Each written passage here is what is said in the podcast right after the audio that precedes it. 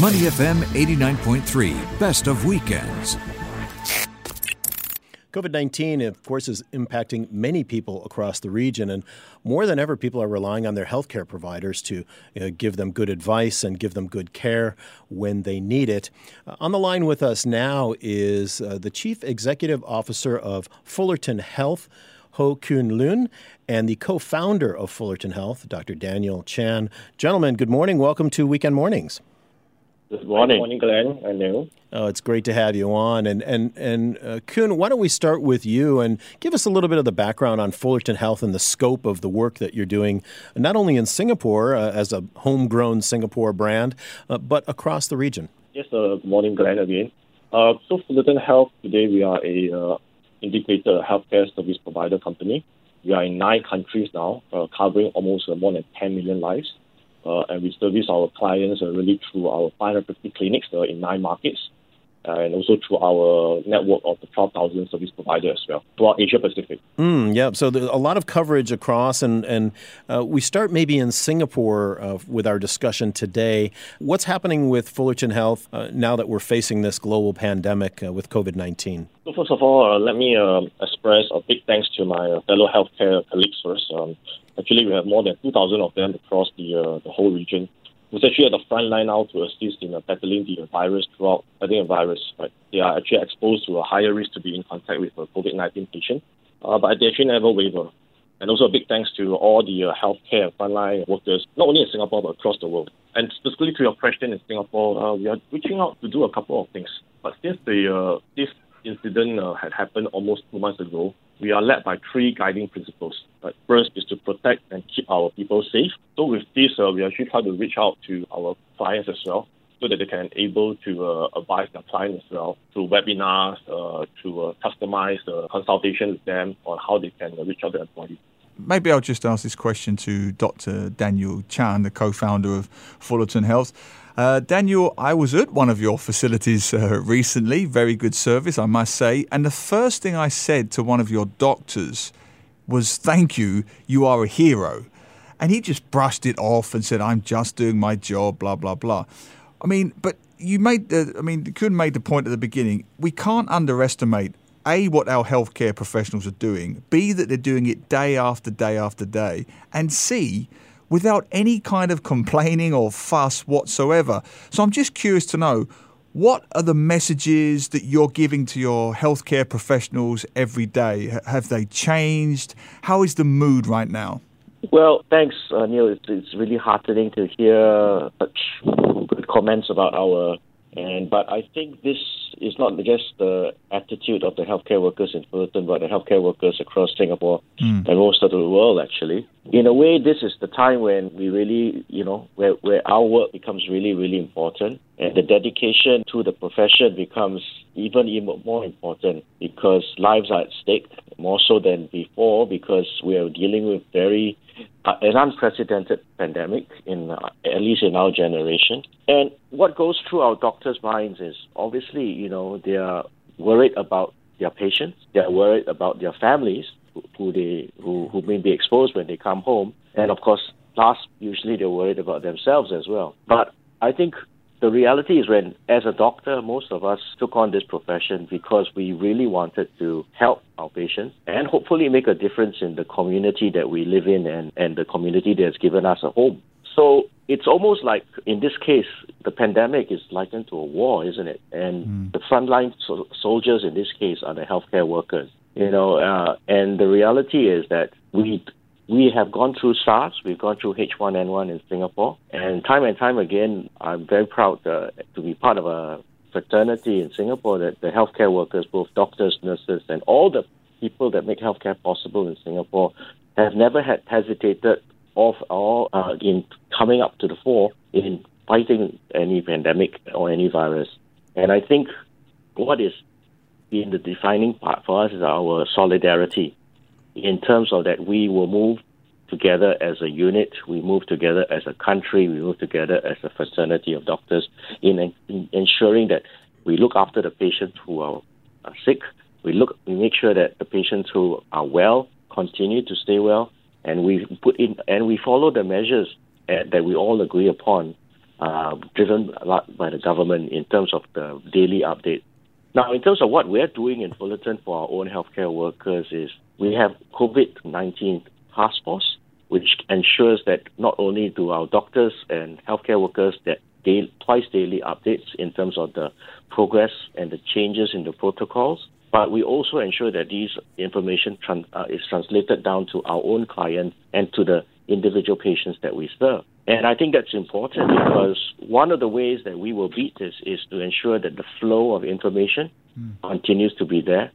The flow of ch- any changes in terms of protocol, whether it's social distancing today or washing hands, that all becomes very important. And I think why Singapore has really uh, been able to get ahead of the curve is because of the, the transparency and the flow of information, not only from the government, but from the companies, but from healthcare workers to their patients, has been second to none. And I would uh, say that, you know, for our doctors, it's during this time, all of them are stressed, all of them are worried, but they know that they have to put that aside and compartmentalize their fear and their anxieties to ensure they deliver a high standard of care to the patients that they see.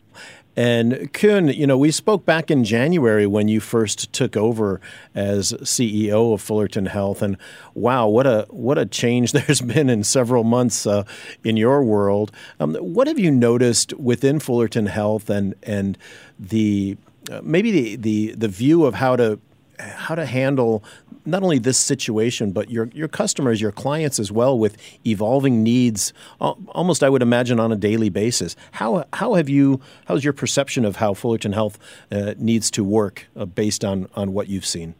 Yeah, Glenn. So the it's really two fronts. Uh, one is really uh, how our people can adapt to the fast changing situation, uh, really unprecedented. Uh, that's why you say way back in early January, we didn't even talk about this at all, right? The world has completely changed. And two is how we adapt ourselves to our clients as well. So really, to uh, our people, the key is that the uh, the communication is uh, is really uh, uh, sent out to them. Uh, we continue to be guided by our core core values, and in this case, really, it's about the compassion that we have that we should exhibit, the teamwork that we need to have, and the partnership as well. And the partnership is also in line with what we want to be with the local authorities, uh, with our clients as well. And you are right, our clients actually come to us uh, from um, every day is different uh, because each of them deal with different situations.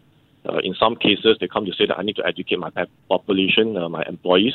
In some cases, they're suspected cases. In some cases, they have actually positive cases in their company, mm. and each of them will have to uh, advise them accordingly. To make sure that we give them the uh, facts and also to calm the population down. Yeah, I mean, just to follow on from that for Dr. Daniel Chan, the co founder of Fullerton Health, you've both touched on the same point, which is the importance of imparting the right information at the right time. Now, depending on who you speak to in Singapore, whether it's young people, old people, you know, you'll get a very different view on the virus. What can you do as healthcare professionals, Daniel, to reduce that sense of panic in Singapore?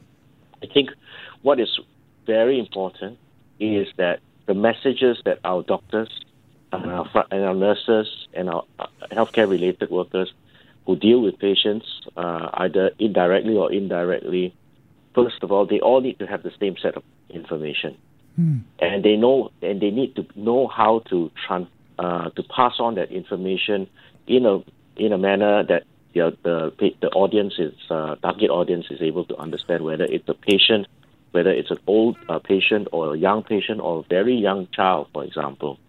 It, that's really part of the importance of the basic premise of any medical service today, because communication is key here.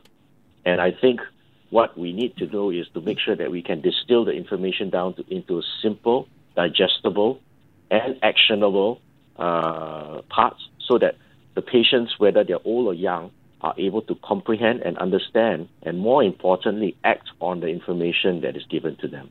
Yeah, very uh, important to make sure that that communication uh, is flowing easily. And Kun, when you look across the region, looking to China, looking to Australia, what are some of the key uh, points that Fullerton Health uh, is is looking at making, uh, improving, uh, trying to you know be a be a useful member of, of the medical community in some of those other jurisdictions outside of Singapore? In all the markets that we are in, uh, we work very closely with local authorities. As you can expect, uh, each country has their own approach, and each of the country uh, that we are in, uh, we really hope to com- uh, to really contribute back to the community. Uh, so, for example, in um, in Australia, they need to because the situation there changed so fast, just about ten days ago.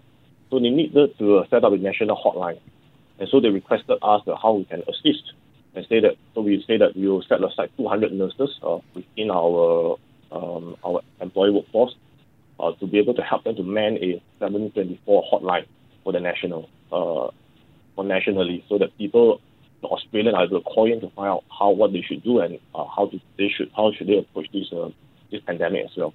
So in that sense, we're really working with the uh, Australian government to provide this national hotline. Uh, and in China as well, in some other markets, uh, what we have done is actually uh, we set up a uh, telemed platform so that we are able to uh, communicate uh, to the patients, uh, not face to face, but through uh, the telemed uh, platform as well.